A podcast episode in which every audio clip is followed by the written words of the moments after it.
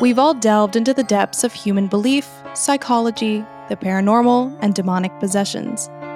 Instead of the paranormal, let's shine a light on a different kind of darkness the human psyche. There are motivations behind the phenomenon of demonic possessions that uncover the uncomfortable truth that the real villains aren't lurking in the shadows, but are found within ourselves. As Emily Dickinson once said, one need not be a chamber to be haunted, one need not be a house. The brain has corridors surpassing material places.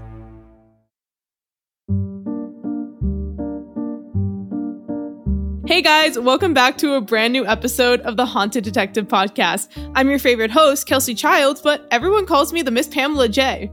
And I'm your favorite co host, Pamela J. But other people know me as the paranormal Sherlock Holmes. this episode is all backwards.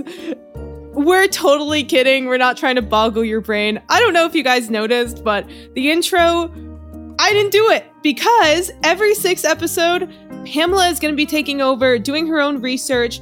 Because honestly, we like want you guys to fight over us. So I like having psychology with Pam time. Who do you like better, me or Pamela? It's Pam Psychology Corner. Pam Psychology Corner. Yay! Anyways, without further ado, you guys don't have to hear my annoying voice today. So, Pamela, what are we doing? You're not annoying, first off. Second off, Kelsey, you mentioned in previous episodes that you don't really believe in possession. I really don't believe in possession. I I believe that it's possible, but I don't believe that you are getting millions of people getting possessed a year. I think that that is like just a little like ludicrous. Improbable. It's a, it's a, it's a, it's a little there, a little dumb, a little uh, I don't know, like not happening. What did you say last time? Like there's not enough demons to go around.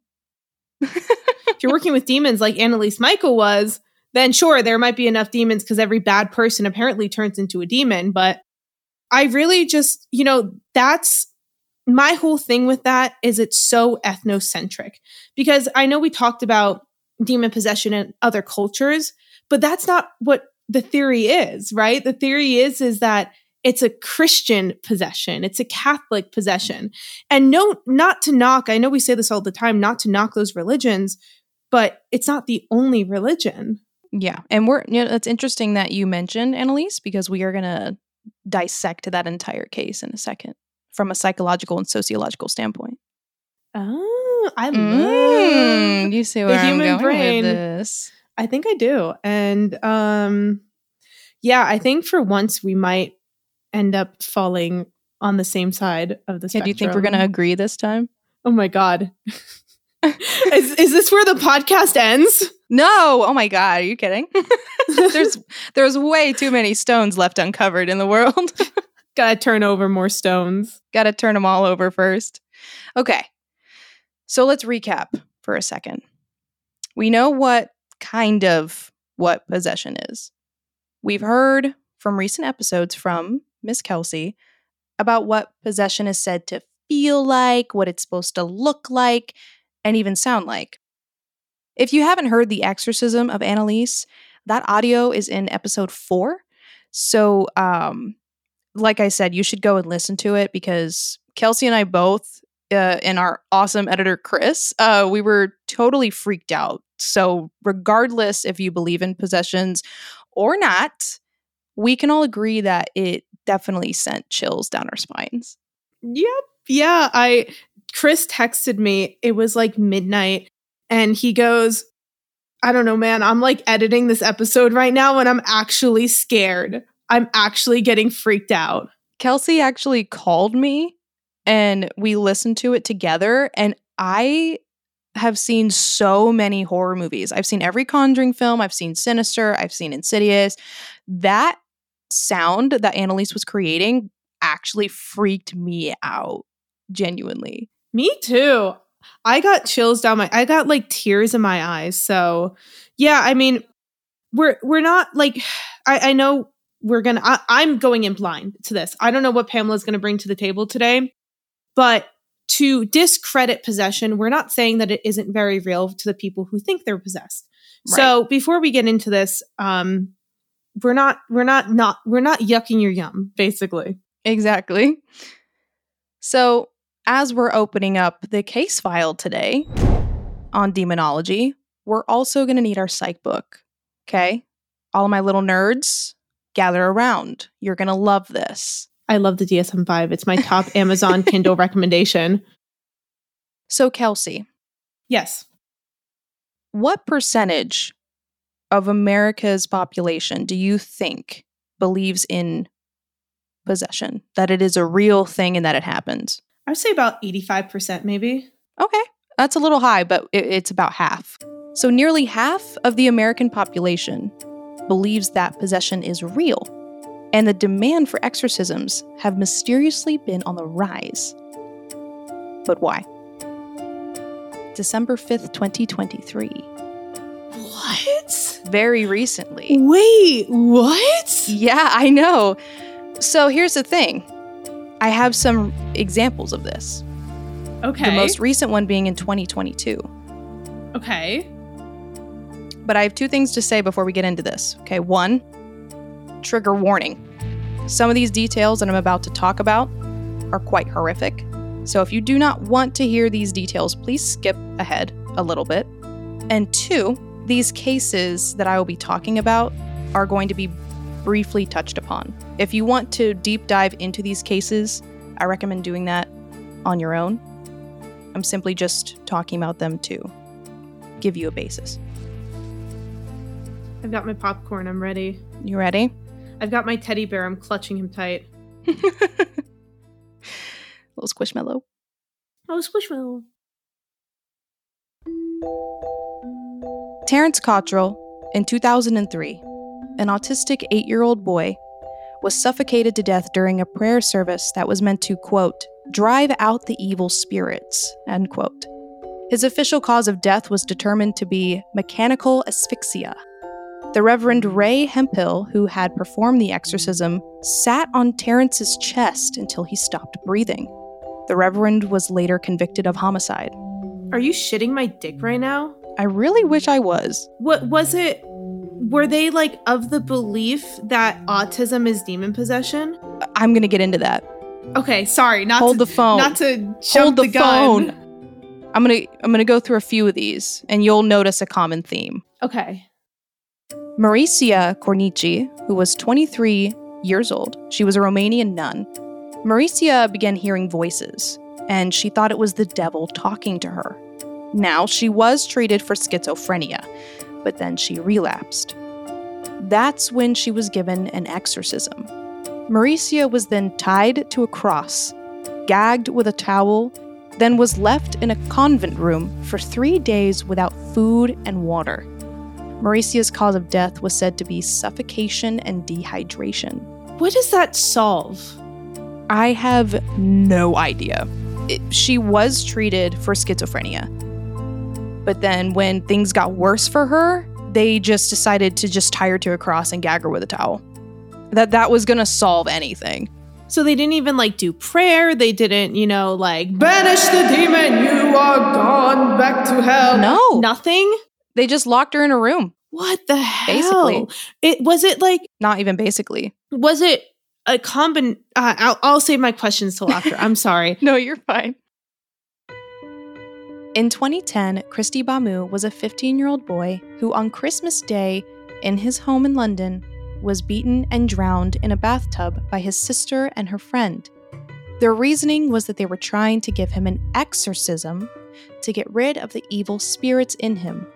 His sister and her friend tortured him using knives, sticks, metal bars, a hammer, and a chisel until he, quote, begged to die, end quote. The sister and her friend were both convicted of Kristy's murder. What? I know. I'm just. I, I guess I'm missing. I'm missing where this solves anything, because even like Anneliese Michael, I know we're going to talk about it later, but Mhm. her case was criminal, right? right. And of course, the legal proceedings were different because it was in a different country. But these cases, they're not even like Anneliese, they were actually doing exorcisms. Mm-hmm. But the, they are like, this is hiding behind the guise of possession that is really torture, abuse, and fucking murder. Exactly. That no, literally exactly. Like the nurse, the not the nurse, sorry, like the nun who they locked in a room. Mm-hmm. I dare I say that it had nothing to do with the fact that they thought she was possessed, but they wanted to hide her because they were ashamed of her mental disability. Yeah. Yeah. No, that's I mean, and we're gonna deep dive into this in a little bit, but you are you are on the right track. So that leads us to 2015. The exorcism of Laura in Argentina. Church officials filmed this exorcism of a 22 year old woman named Laura, performed by Bishop Manuel Acuna. Laura writhes, bangs her head, screams profanities, and supposedly the exorcism ends very well. Evil spirits leave Laura, and the bishop makes the sign of the cross over her. No one passed away, no one was tortured. He said a prayer, she was banging her head, screaming curse words, and then poof, over. Okay. But that was 2015. The 2022 case, this is the one that I'm going to get into in just a second. So, I think it's safe to say that these exorcisms are still happening. Yeah. Um yeah. the fuck. Father Vincent Lampert, who is a Catholic priest and designated exorcist for the Archdiocese of Indianapolis, has said in interviews that he has witnessed people, quote, foaming at the mouth, growling, and snarling. He says that exorcisms are an ancient rite in the Catholic Church and said, quote, a prayer directed to God or directed against demons. That prayer has the power of commanding a demon to depart the body of a human, based on the power and the authority of Christ. End quote. He says that he receives around 3,500 requests per year from people all over the world seeking help from the church and possibly exorcism. 3,500 people a year. So, my question is are is he entertaining it? Is he like is he sending people to get psychiatric interventions before he sees them? From based on the interview, he didn't really say, but I don't I think it's implied that he doesn't take all 3500 requests seriously. Yeah. That some of them are just like, okay, this person either A is just joking, like they just think it's funny. Two, I'm sure there's people that he can tell are in need of medical care. So he doesn't, he might not reach out. I don't know if he reaches out to them and suggests that. And then three, there's people that he actually believes need an exorcism. So I what I want to know, and we'll get into this more, I guess, as we talk more on this episode, Mhm. are is it not his responsibility if someone approaches him about an exorcism thinking that they're possessed when they're really not? As a trusted member of their church, of their spiritual following, would it not be a moral obligation of him to send them to a mental health professional? Yes and no. More yes recently. And I'm going to get into this later as well because that's why the Vatican stepped in, is because of these types of instances, because it happens so frequently that the Vatican, like, we, the Vatican had to step in and say something.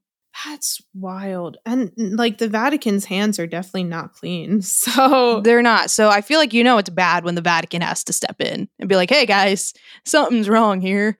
absolutely, yeah.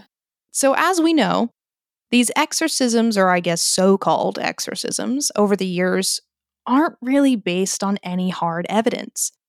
These people, these children, lost their lives. We can acknowledge that possession could be a possibility. However, we should also acknowledge heavily, heavy on the heavily, that there's no supporting evidence, especially in a court of law. For example, the devil made me do it trial that we talked about in last episode.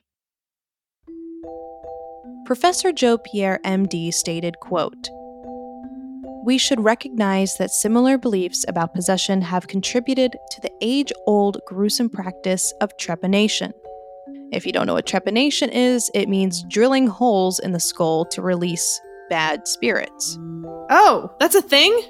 Yeah, it's uh I mean, yeah, J- Professor Joe said it best. It's a pretty gruesome practice, but they used to do it a lot. Yeah, they thought drilling holes into your skull uh, was like the best solution. I, I I don't know why, but then again, we also used to do lobotomies. I feel like compared to drilling a hole in your skull, lobotomy is like, uh, oh. I know, but then like you hear what a lobotomy is, like the ice pick through the top of the eye into the frontal lobe, as well as the persecution and murder of the many thousands who have been accused of witchcraft. Likewise, several cases of death from exorcisms have made newspaper headlines over the years, including that of Anneliese Michael in the 1970s and a three year old girl as recent as 2022. These deaths by exorcism appropriately resulted in charges of negligent homicide and felony child abuse. End quote. You mentioned at the beginning Anneliese Michael. Yes. And then I said, well, there's also a case in 2022 that we're going to get into. It's a three year old girl. Correct. The 2022 case that Professor Joe is referring to is that of a three year old girl who was smothered during a day long exorcism in San Jose, California. When you say day long, you mean no breaks, 24 hours or 12 hours. Yes, No, like, wow. On a three year old? on a three year old on September 24th, 2021. Wow. Okay. What's worse to me is the police named the perpetrators as the little girl's mother, the little girl's uncle, and the grandfather. So it was all people that she trusted to take care of her and love her and protect her. That's so fucking sad.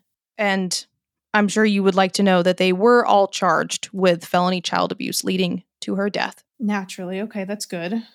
Now, Kelsey, Yes. I have a question for you. Okay.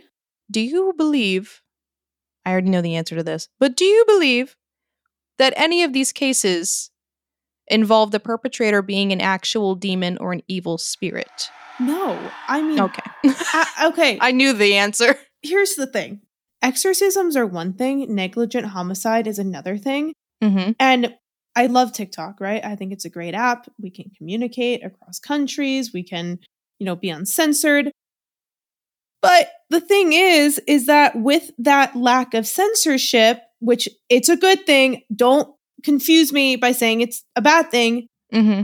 people are able to lie more. Yes. And people like I go on lives at during ghost hunts or talking about haunted things and people come in they're like demon, demon, demon, demon and I'm like, "Oh my god.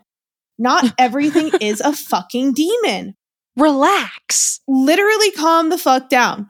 But the thing is is a lot of these people it's so deeply ingrained in them. Like they are taught from a young age that any ghost, any spirit, any entity, anything not conforming to their idea of the religious way, Mm-hmm. uh, and I'm specifically singling out extreme Catholicism and Christianity, Right. is demonic.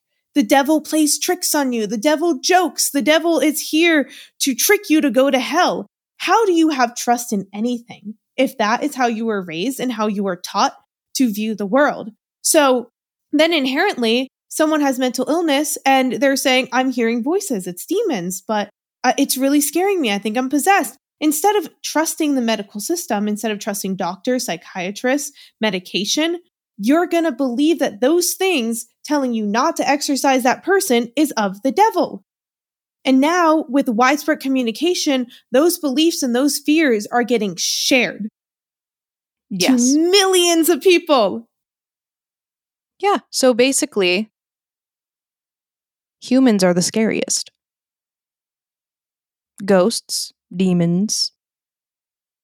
Yes, they're a, a thought. They are a figment of your imagination, even though some believe in ghosts, and I respect that. Oh, shut up. Love you. Love you too. but people, regardless if you believe in ghosts or not, or demons or not, people are evil. People are scary. People can hurt you.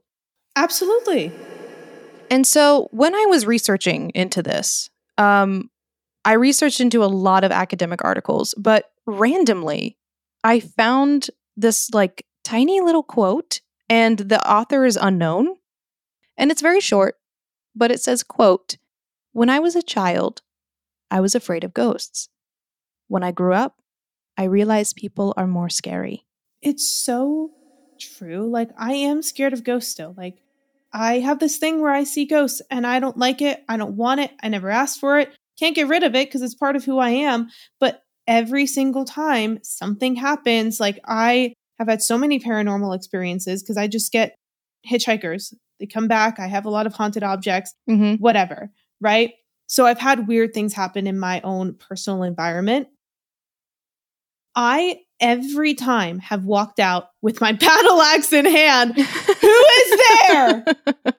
because I'm more scared that it's a person breaking into my home. yeah.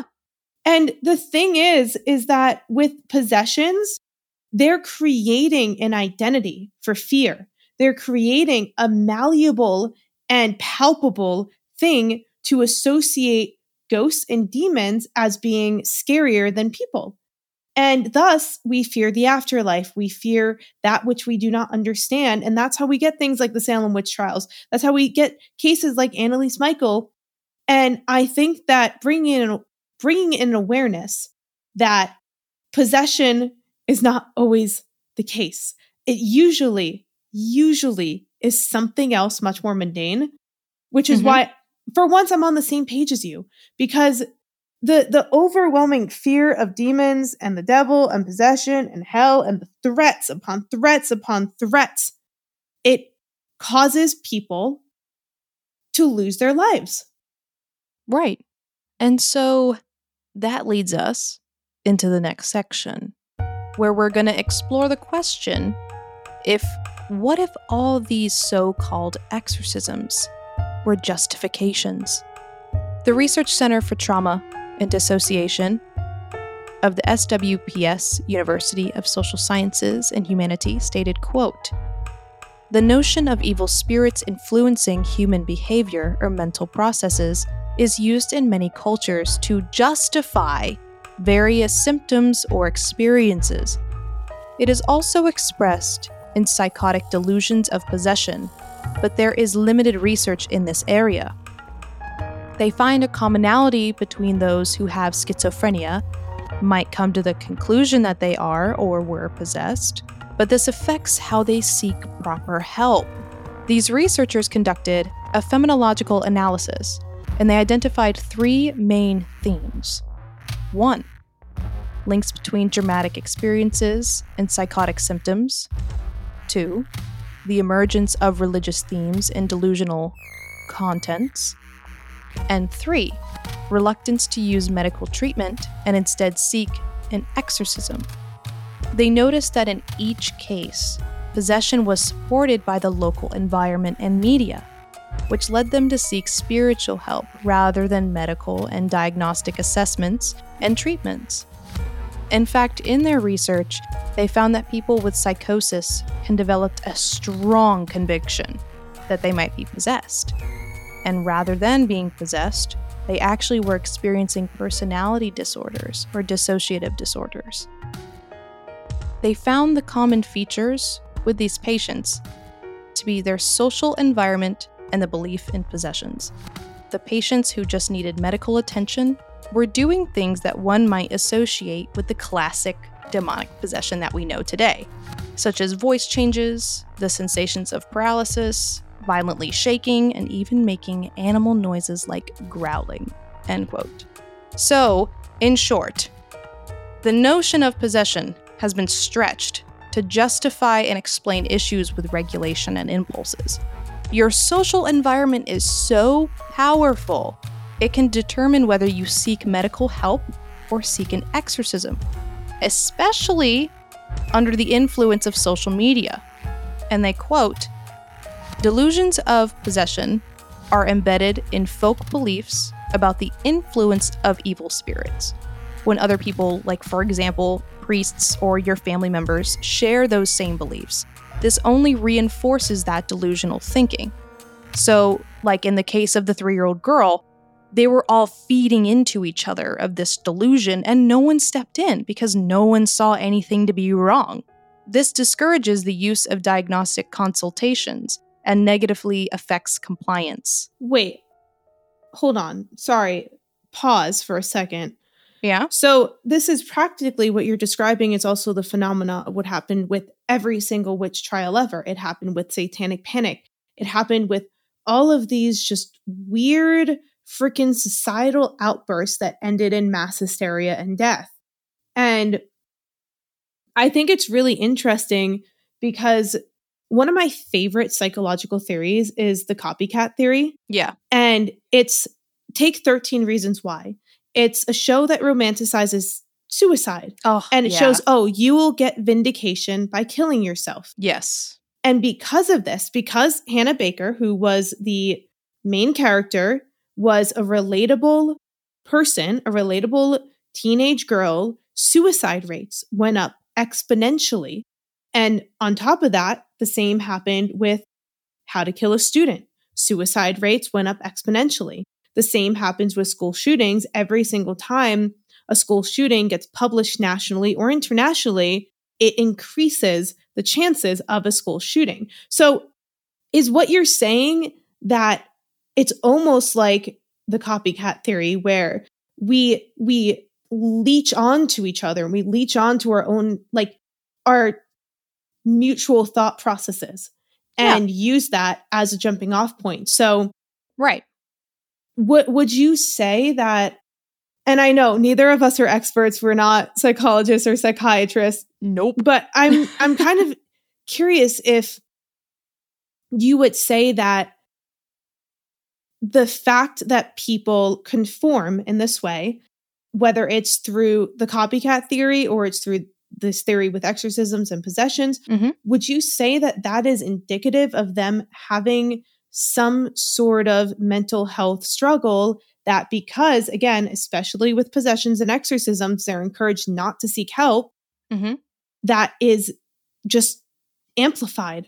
And and they finally end up breaking in some sort of way but they break in the way that causes them to murder people because they genuinely in like a very munchausen's way believe that these people are possessed. Yes, in some cases, and then in others, i- in others, religions and cultures, and hell, even your own household, it's unfortunately more acceptable to be possessed rather than to have a psychiatric disorder because of us the stigma associated with mental illness or mental disorders. okay So some of these people in their social environment, they're like, well, I'm experiencing voices or I'm having a lot of depression, I'm having a lot of anxiety. In some of these cases, they're like, well, you don't need medical help. You need God. You need prayer. well And everyone around them's like, yes, you need God. You need prayer. And no one says, hey, wait a minute. Maybe there's another way. Maybe there's maybe there's a doctor, maybe there's treatment because it's it doesn't cross their mind because yeah. this is what they fully believe.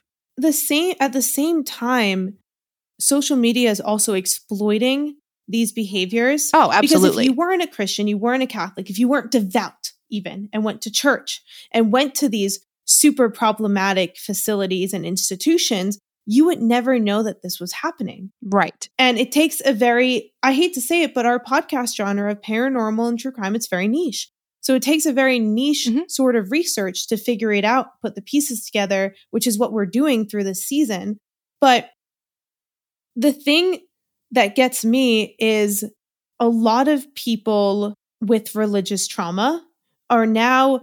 seeing plainly these toxic traits in some of these religious institutions and i just keep thinking about this guy i forget what his name he's a he's a pastor of a mega church. And he's basically one of his preachings is autism means you're possessed by demons. And now that everything's recorded and posted online, a lot of theologists and a lot of mental health professionals are seeing this and being like, wait a damn minute. Right. And and it's interesting that you say that because that was the first case I talked about was Terrence Cottrell, Yeah.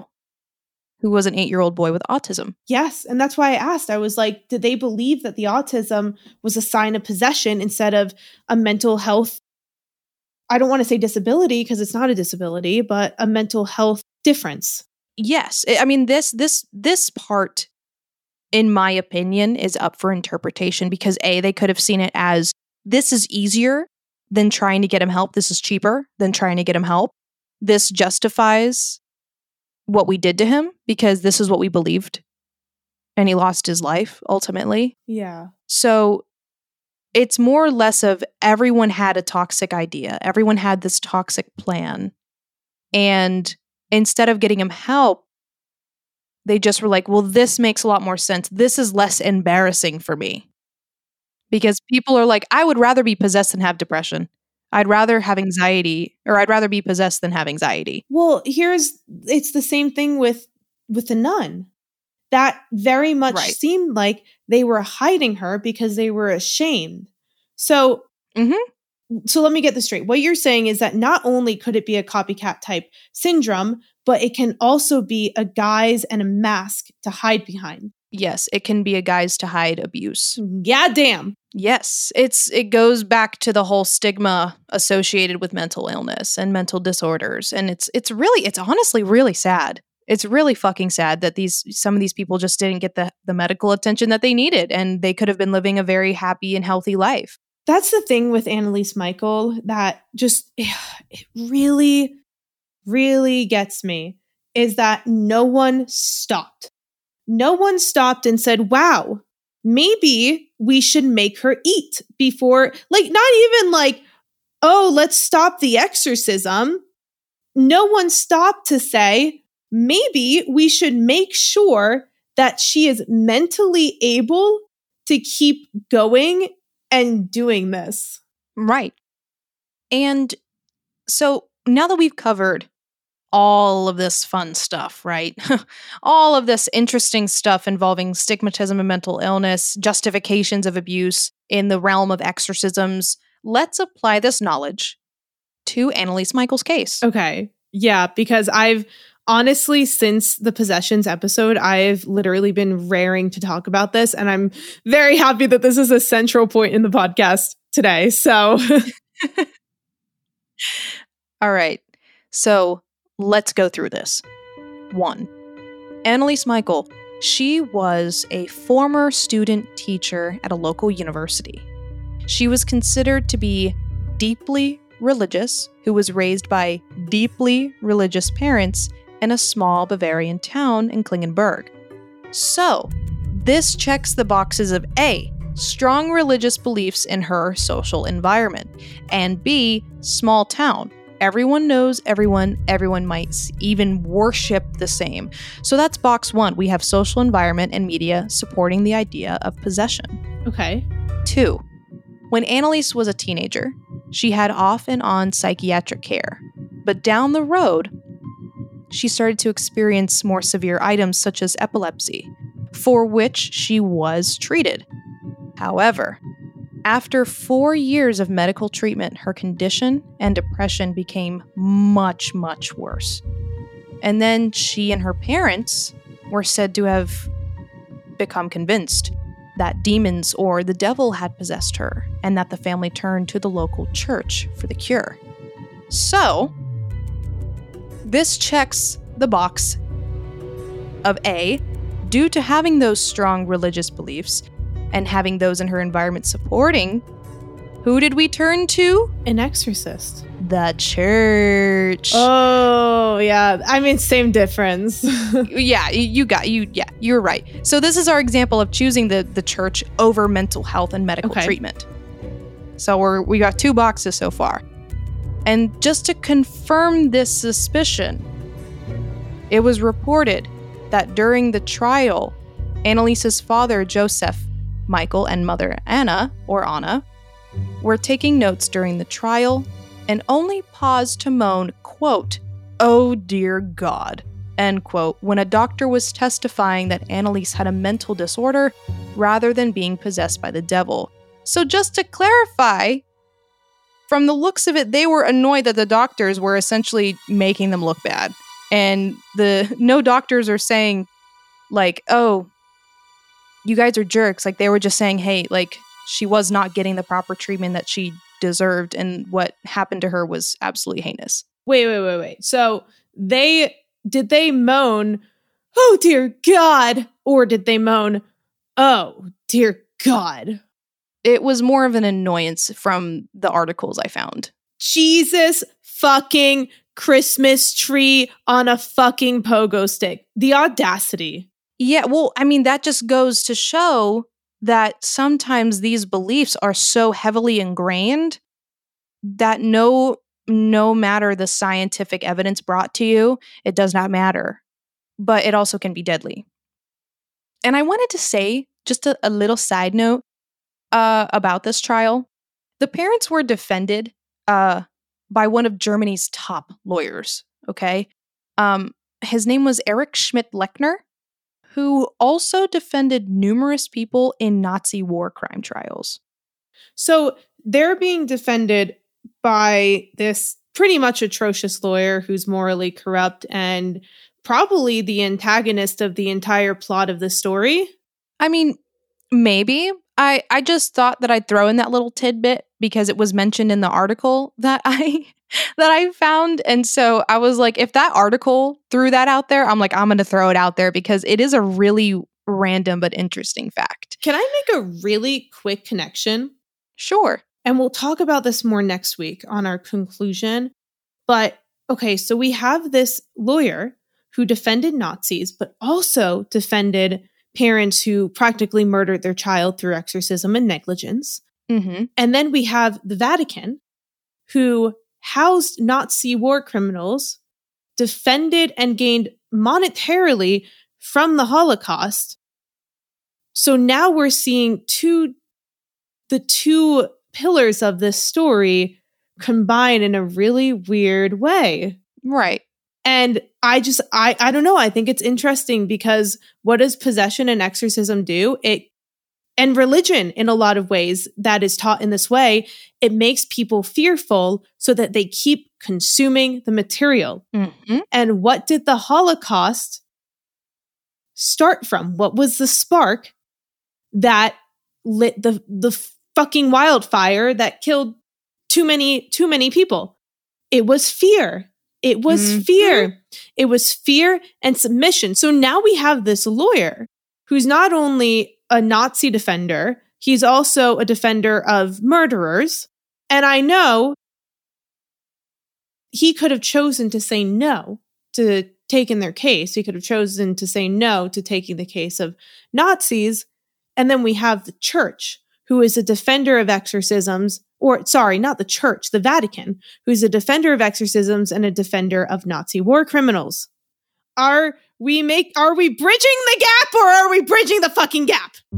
So, so obviously, just to recap, obviously, all of these items combined led to the justification, the start of abuse, and ultimately Anneliese's death. The topic of possession to this day still remains as a top theological debate.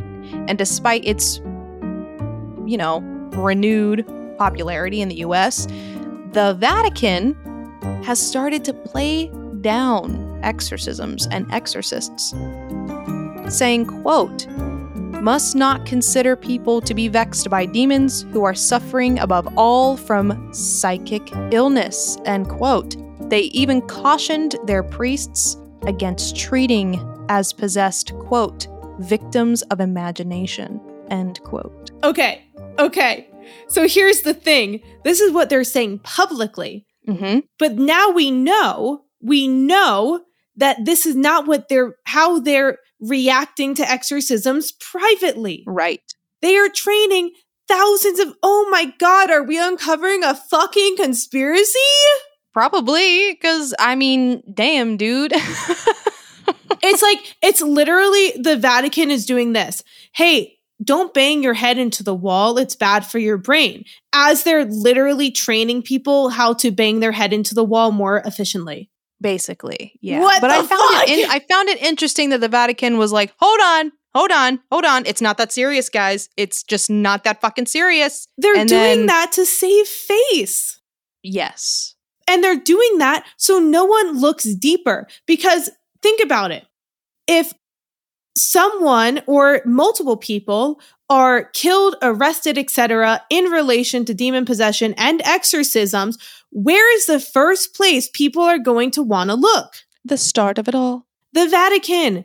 And what does the Vatican have to do to stop? Because we've already seen, especially with the case of Emanuela Orlandi, Mm-hmm. that the Vatican does not want people looking. The Vatican does not want people exploring. Right. So, what are they going to do to hide whatever it is they're fucking hiding? Sounds like that we're just gonna have to keep digging. Oh my God. This is mind blowing. well, now that we've uh, dug deep into the human psyche, I think that's enough of psychology and sociology today. you think so? I think we are all good. You can close your textbooks. There is no homework. okay, but I, I want to discuss. I want to talk about this for a second, right? Mm-hmm. PubMed and the National Library of Medicine or the National Institute of Health, they have dozens of articles on demon possession Yeah. and they associate it with mental illness and all this stuff. But demon possession has become a real diagnosis. It has become a legitimate diagnosis, not to say they're actually possessed, but to say you are suffering from demon possession, which is, I believe, from what I've read, it's a way of saying you are suffering from religious Munchausen's disease. Right. That's why the Vatican referred to it as victims of imagination, Yeah, as in they're victims of of themselves, essentially. that's insane. Basically, it turns the whole discussion of possession on its head. There, there's a really interesting study on published by PubMed on National Institute of Health and published on the National Library of Medicine, which, by the way, they only publish legitimate studies here. This is Delusions of Possession and Religious Coping in Schizophrenia, a qualitative study of four cases. Mhm. And I think that that's so interesting. Notice the word delusion. And they're they're even saying that they're finding links between traumatic experiences. I'm going to quote this. Quote, participants reported traumatic experiences in close relationships from their childhood until the present. The content of their psychotic symptoms seemed to be connected to these experiences and conflicts related to expressing anger, sexuality, and dependency needs. End quote. Yeah, and that was what the uh, the Research Center for Trauma and Dissociation talked about. Is that they found these links when they um, when they conducted their analysis because there were so many links between traumatic experiences and psychotic symptoms, and then the emergence of all those religious themes. They just it just all created into one big thing that we now know as exorcisms and possessions because people would rather seek well, certain people would rather seek spiritual help, religious help, rather than medical help. It's interesting because there were even neurologists and psychiatrists, uh, specifically one named Jean Lhermitte from he was born in 1877, died in 1959. He was a French neurologist and psychiatrist. And he had studies on demon possession, mental health, and multiple sclerosis.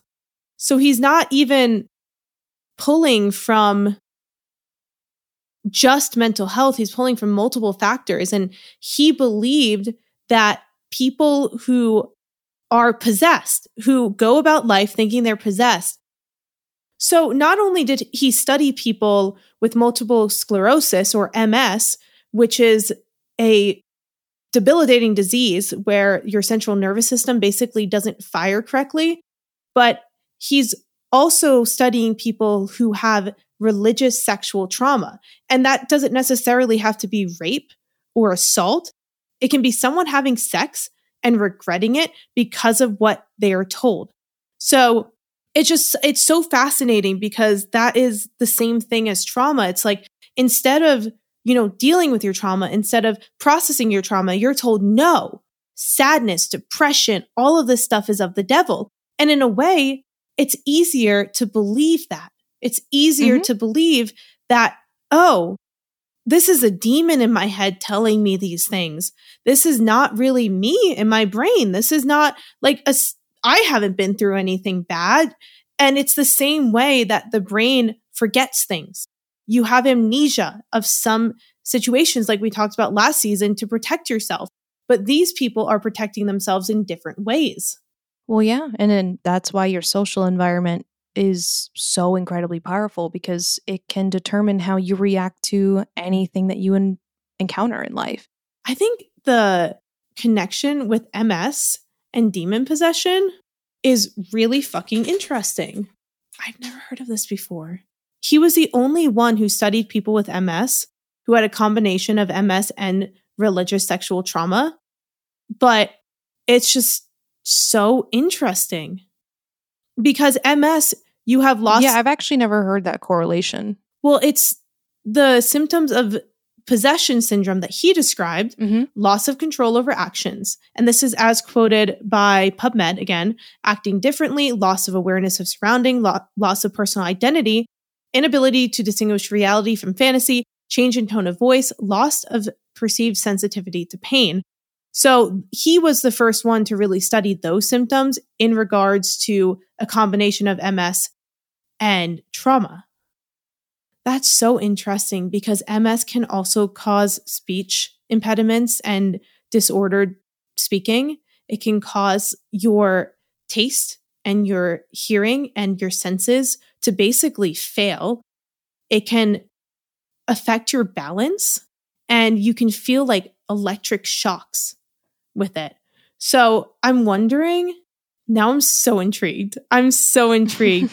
I'm wondering if he was making a connection to MS being caused by trauma and it being a chain reaction or what, but that's just that's so interesting. Well, I think he was trying to get at that those symptoms if someone doesn't know that they necessarily have MS because that would that would mean them going to see a doctor that Yeah. if they had these symptoms that they might associate them with a demonic possession of some sorts because that's easier to explain rather than going to the doctor Yeah, especially if they have a religious social environment. I mean, it's the same, you know, Anneliese Michael again with the epilepsy. It's so much easier to believe that something is happening to you as opposed to I have this deficiency in my brain that's causing me to see, hear, and behave in these ways. Right. And what was interesting with Anneliese is that she did attempt to seek medical treatment. So, what was interesting is she had a deeply religious uh, family. She was a deeply religious person herself. And she did receive medical treatment uh, for what she was experiencing. But when it got worse, they felt the medical treatment was not working. So, they resulted to something that they felt was truer in a sense. That's so wild. It really is. The power your brain and your environment holds is a magnitude that some people don't recognize.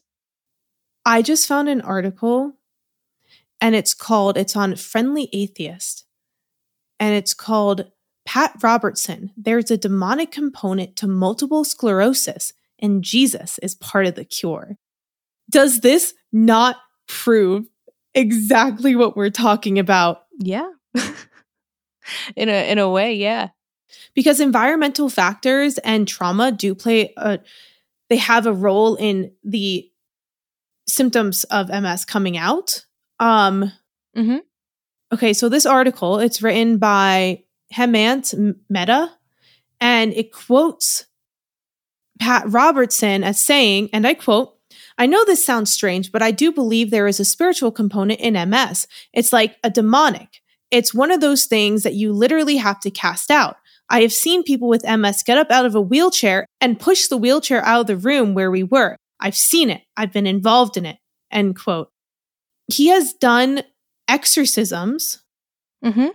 and he has told people with MS to stop going to doctors and that they just need Jesus. Yeah, that's uh that's wrong. That's that's really wrong. I don't think I think that should be some type of negligence or recklessness. I'm not sure exactly where that would fall, but that's that's almost malicious in a way. Yeah, I love this article finishes it by saying, "Good luck finding videos and medical records of this actually happening." oh my god. There's, there's actually a clip. We should listen to the clip of him saying it. When Jesus was here on earth, he healed everybody who came to him. There was not one person who came to Jesus who he turned back.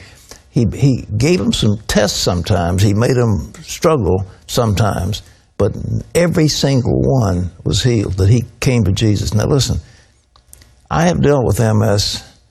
I have seen MS miraculously healed. Mm-hmm. I, I, know this sounds strange, but I do believe that there's a spiritual p- component in MS that's like a demonic. And it's one of those things that you literally have to cast out. But I have seen people with MS get up out of a wheelchair and push the wheelchair out of the room where we were. Yeah. I mean, I've seen it, I've, I've been involved in it, but it is a horrible thing. It's a wasting disease. It just eats all the energy and the fiber and everything.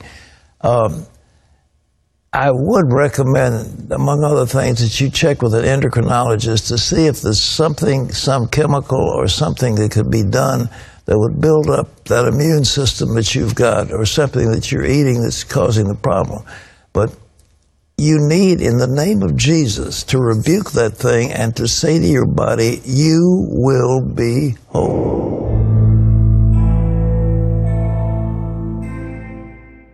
Like as like as someone who knows someone with MS, that is so incredibly fucked up that he would have the gall to say that. Like what an asinine argument first off. That's just oh my god. I Here's the thing. I believe in the paranormal. I believe in ghosts and demons and and cryptids and all this stuff. But as true believers of the paranormal, it is our job to take pause and say, "Wait a minute. How much of this is actually paranormal?" There is, and I know I've mentioned Scotty before. He's one of my good friends on TikTok. Scotty the medium, amazing dude he will always be the first to say when someone comes into one of his live streams or onto one of his videos and says, I'm seeing ghosts. There's a ghost in my house. What do I do? Scotty says, well, the first step should be going to see a, a health professional, whether that's a neurologist or a psychiatrist or both to make sure that you don't have something going on with your brain that is potentially dangerous and harmful. Which, as someone who's a skeptic, I I appreciate that. Yeah. Because that is something that gets misconstrued a lot. Scotty will always say when he figured out he was a medium, when he was like, okay, I can see ghosts. These are ghosts I'm seeing, but I'm going to get some imaging of my head and I'm going to see a mental health and physical health professional get some testing done to make sure that this is really happening and that I'm okay. Yeah. So anyone out there, if you are seeing ghosts, um, visit your local psychiatrist first.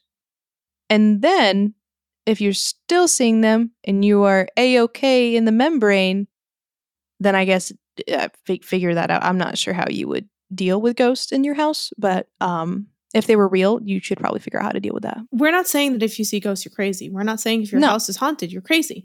We're saying no. that because looking back on this episode, right? The mm-hmm. best thing you can do for yourself and the people around you is to have a checks and balance. Yeah. And mental health is very important. And it's not always as severe as some of these cases that I've just mentioned. It really could just be like not feeling okay one day. And what's that saying? Uh, if you're not okay, that's okay. it's okay to not be okay. Uh, yeah. I don't want any of this to stir any stigmatism around mental health uh, or mental illnesses.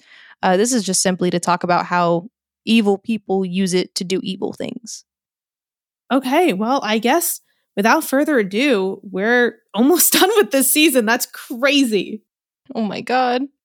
we're going to close the case file on demonology and possessions and psychology and all this stuff for today.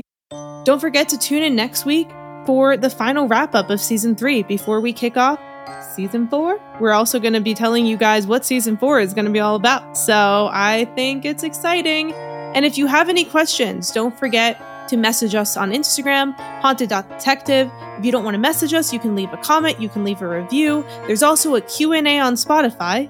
So, Pamela, would you like to do the honors of closing the case file today? Oh my god, really? Yeah. How do you do that?